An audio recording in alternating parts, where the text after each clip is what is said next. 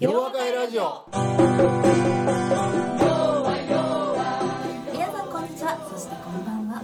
今日も洋和会ラジオをお送りいたします。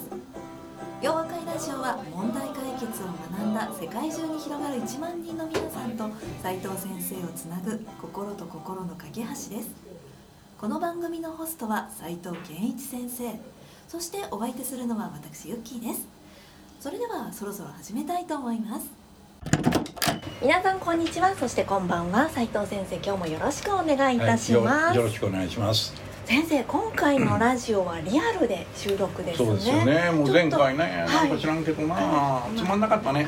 そうですね。やっぱりねリモートだとねあのいろんな方と、ね、全国世界中の方とお会いできるのはいいですけれどやっぱりつまらないですね。その通りや先生にお会いできないのはこの熱気がねあの感じられない。から暑い言われてるしなええうん 夏場はみんな近寄ってけえへんあじゃああの夏場の収録はリモートで良かったのかもしれないです。はい、はい、というわけで少しずつ日常に戻りつつありますけれども、というわけで先生もう夏が過ぎ。うん。9月ですね、はい。そうですね、はい。9月といえばということで。うん。はい。9月。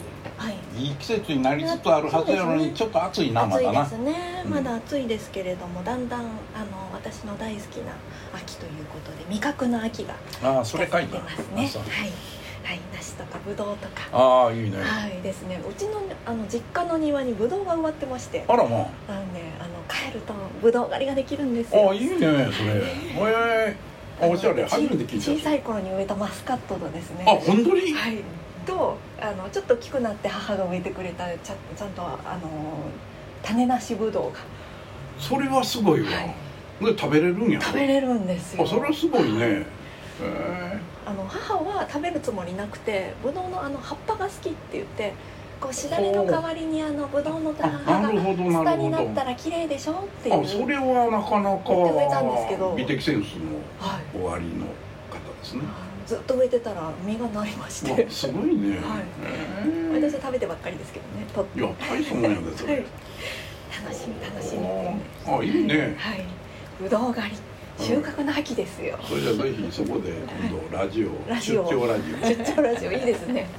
うちの庭でみたいな。そうだね。はい。うちのこうに庭こう広げれるとこあるんでバーベキューできるかもしれない、うん。はい。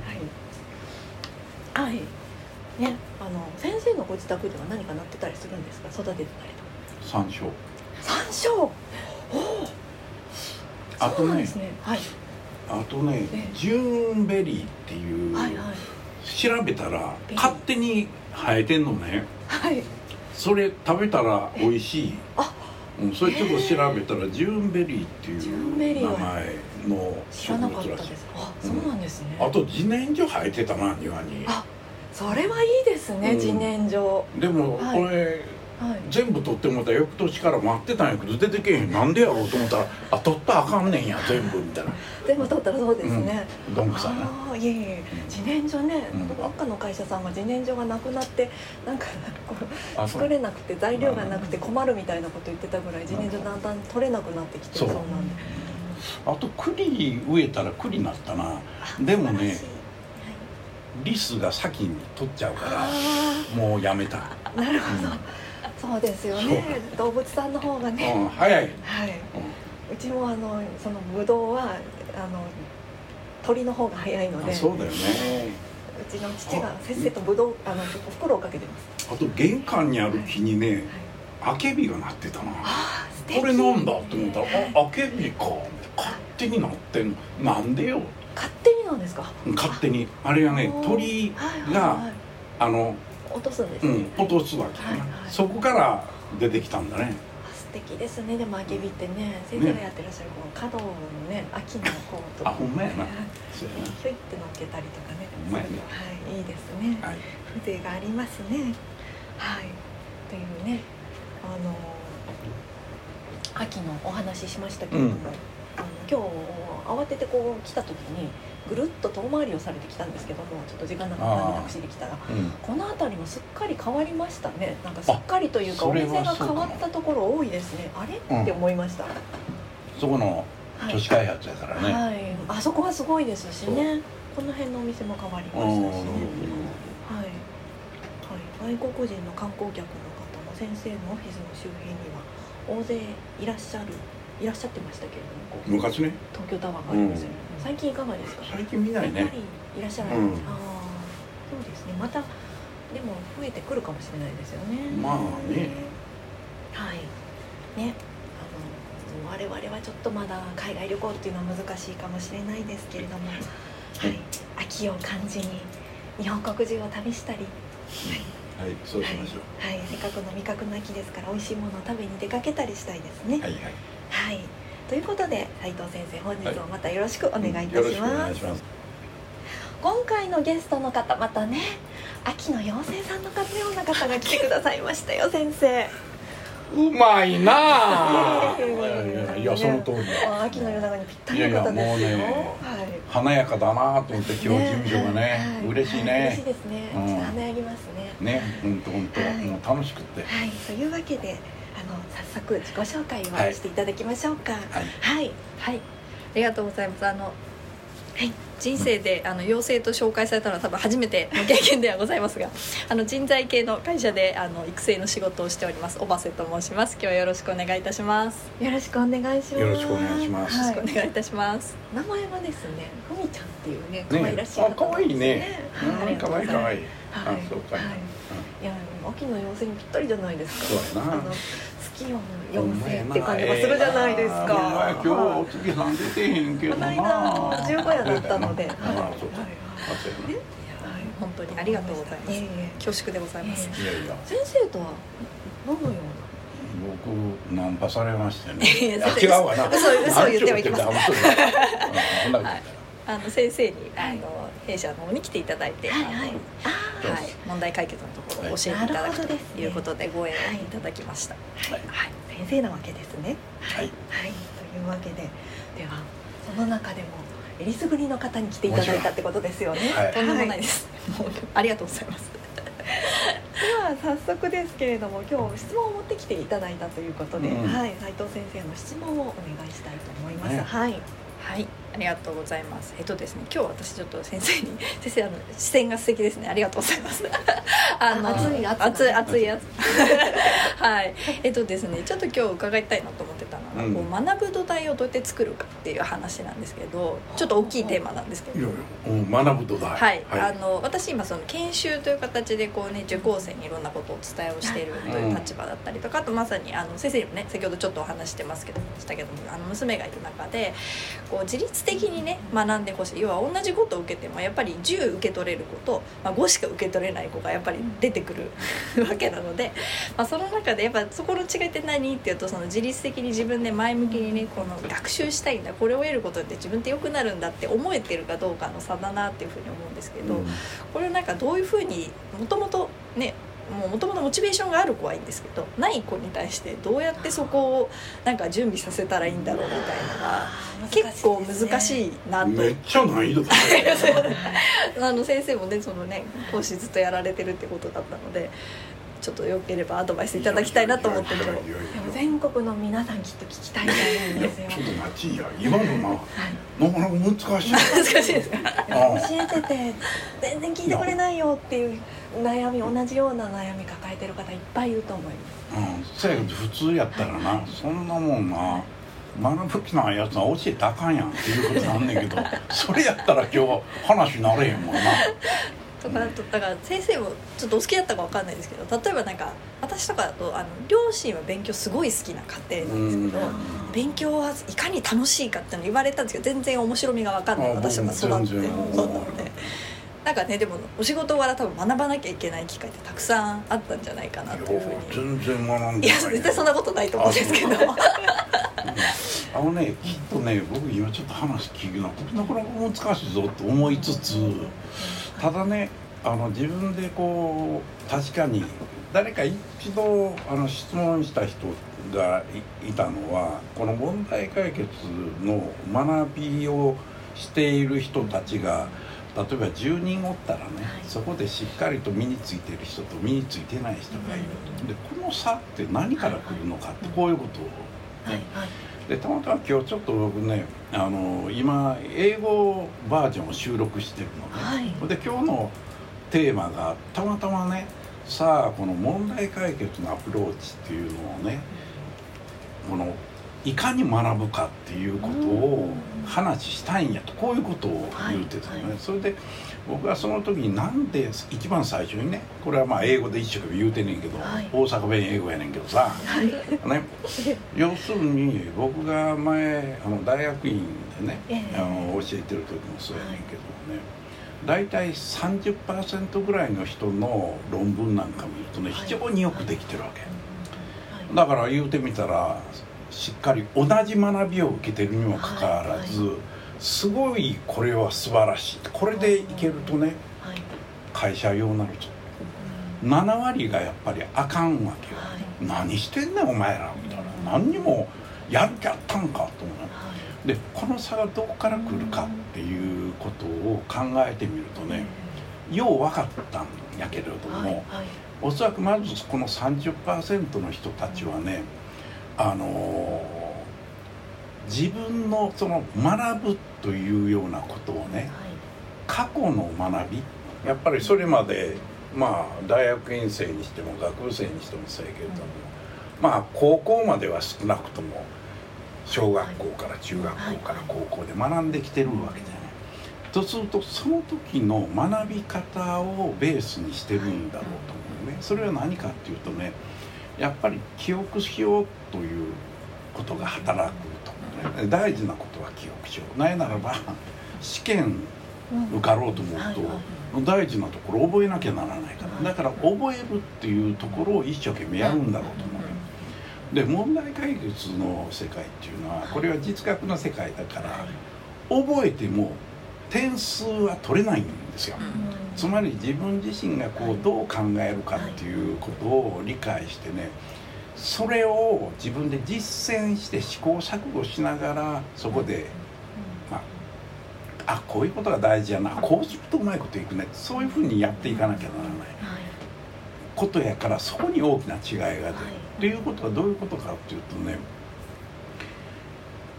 僕が喋ってる内容のことの意味をしっかり理解する人たちっていうのはねはい。割とうまいことこうピックアップするわけやな。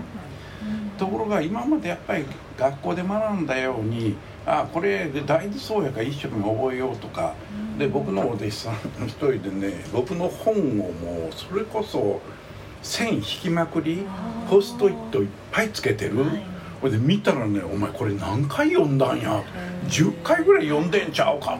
でも全然できないのねこの子要するにねそういうもんやなって思うねんな。だからおそらくこの学び別にその人たちがねいや僕はあの学校の成績悪かったから問題解決ぐらい素直になって学ぼうなんて全然思ってないと思うね。むしろある意味ねあの興味を持つんだろうね。それで僕は一番最初にやっぱり問題解決の話をする時によく人がなんで最初に問題解決ってどういう考え方なのっていうそれからなぜ入るのか。なんかねえらいまだろっこしくないってそういうやつ。でも僕は逆にねこれがすごく重要でで特にあの最近はファクトベースでいろいろ見せてるからやっぱり日本がこうなんでこんなあの成長できない国になったのかっていうことを必死になってこう言うじゃん。そうするとみんなねあれ？確かになこれこういうことがあかんのかほんなら俺ちょっとねやってみてひょっとすると俺の会社に貢献できるかもって思う人たちがねその30%になるんやと思う。ね。でこれがそういうことではなくてね、い、やどっちみちそらなしゃあない政治が悪いんやとかうちのその役員がね出来が悪いからあかんねんやみたいに思ってるとねまずそこでのモチベーションが湧かないんだ。とだからその最初にね学びの場って言ったんだっけ、そういう言葉を使ったのかな？それで俺は最初それを聞きながらねやっぱり自分の過去をこう振り返った時にあの僕の学びの場っていうのは別に特になくてねあるとしたらそれはやっぱり家庭環境だったんだろうと。でその中で勉強しろとは言われてないむしろ自由にさせてくれて好きなことをやらせてくれる。でそれがまあこの間のある人のあの質問の中にあったようにね。ほんで僕が好きなことをやってると「あケンちゃんそれ好きだからいいね」って言ってくれたりねだって僕が小学校の子に母親が言う言ってくれたことを覚えてるのはね「ケンちゃんあなたって本当に話し方うまいのよね」って「あそうなんや」お俺話し方うまいんかいみたいな、そうそう調子に乗ってね、じゃあ児童会の会長にちょっと立候補してみようと。通るわけよ、うまいから。であれはやっぱりねなんかいいところをこう見つけてくれるっていうかな。それで子供の頃やからね自分でちょうどさっきの問題解決の話のようにねあ俺も自分の会社のためにとかやっぱりちょっと俺割とそういうの好きやから勉強はできないけどね。なんか俺聞いてることをちょっと試してみると面白いことできるかなっていう人たちにそのきっかけをねあげることができるっていうのが大事だし逆に言うとそういうその金銭に触れるきっかけっていうものをねこれは親が見出してあげたり先生が見出してあげてそれをこう投げかけるっていうことなのかなと思ったんですよね。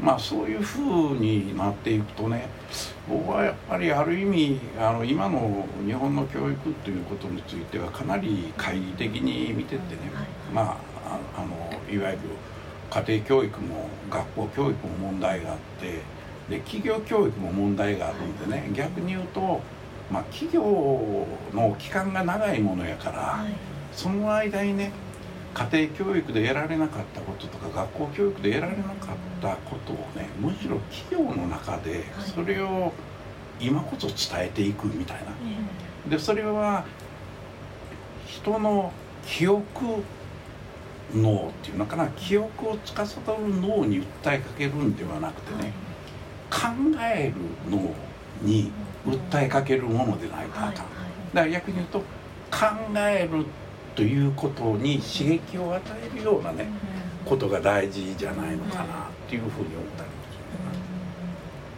るだからまあそれを学ぶ一番いい方法っていうのはねあのだからなんか常にそのよくあるね答え合わせをしたりなんか正解はこれやないかとかなんか決まりきったことを良しとするという人ではなくてねなんかあその考え方も面白いなこれこういうふうに考えるってなかなかすごいぞ、今度こんな場合どう思う？みたいなね。そういうきっかけを与えてくれる人たちとまあ付き合うっていうことがねいわゆるいい学びの場。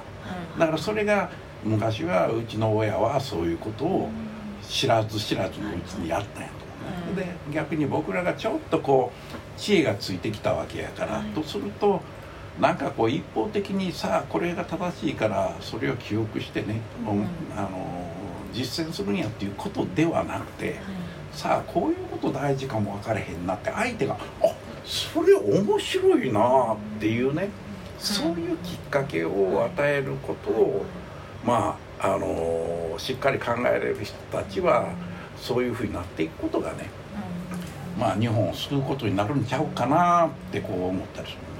はい、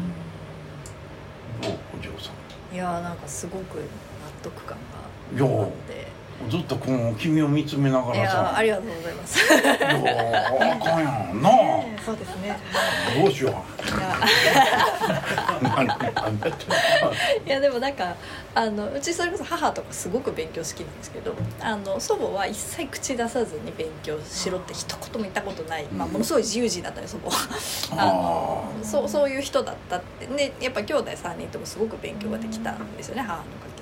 あなんかすごいそうそうなんだなこのなんかあの親御さんがこう自由にさせてあげるでそのいいところをこうピッとこう引っ張り上げるみたいなことなんだなっていうふうに思いましてですねなんか自分自身がこう研修する時とかもちょっとやっぱりこうインプットだけじゃなくて考える余白を持たせてあげるみたいなことがなんかすごく大事なんだなと思って今お話を伺ってました。ありがとうございます。そうですね。はい、はい。やっぱりこう私もすごく出来の悪かったこう家庭教師してた子があるんですけど。俺ちゃうやろあ違う。大学生の時ね、うん、ずっといつも怒られてばっかりの子だったんで褒めてあげようと思ったんですね。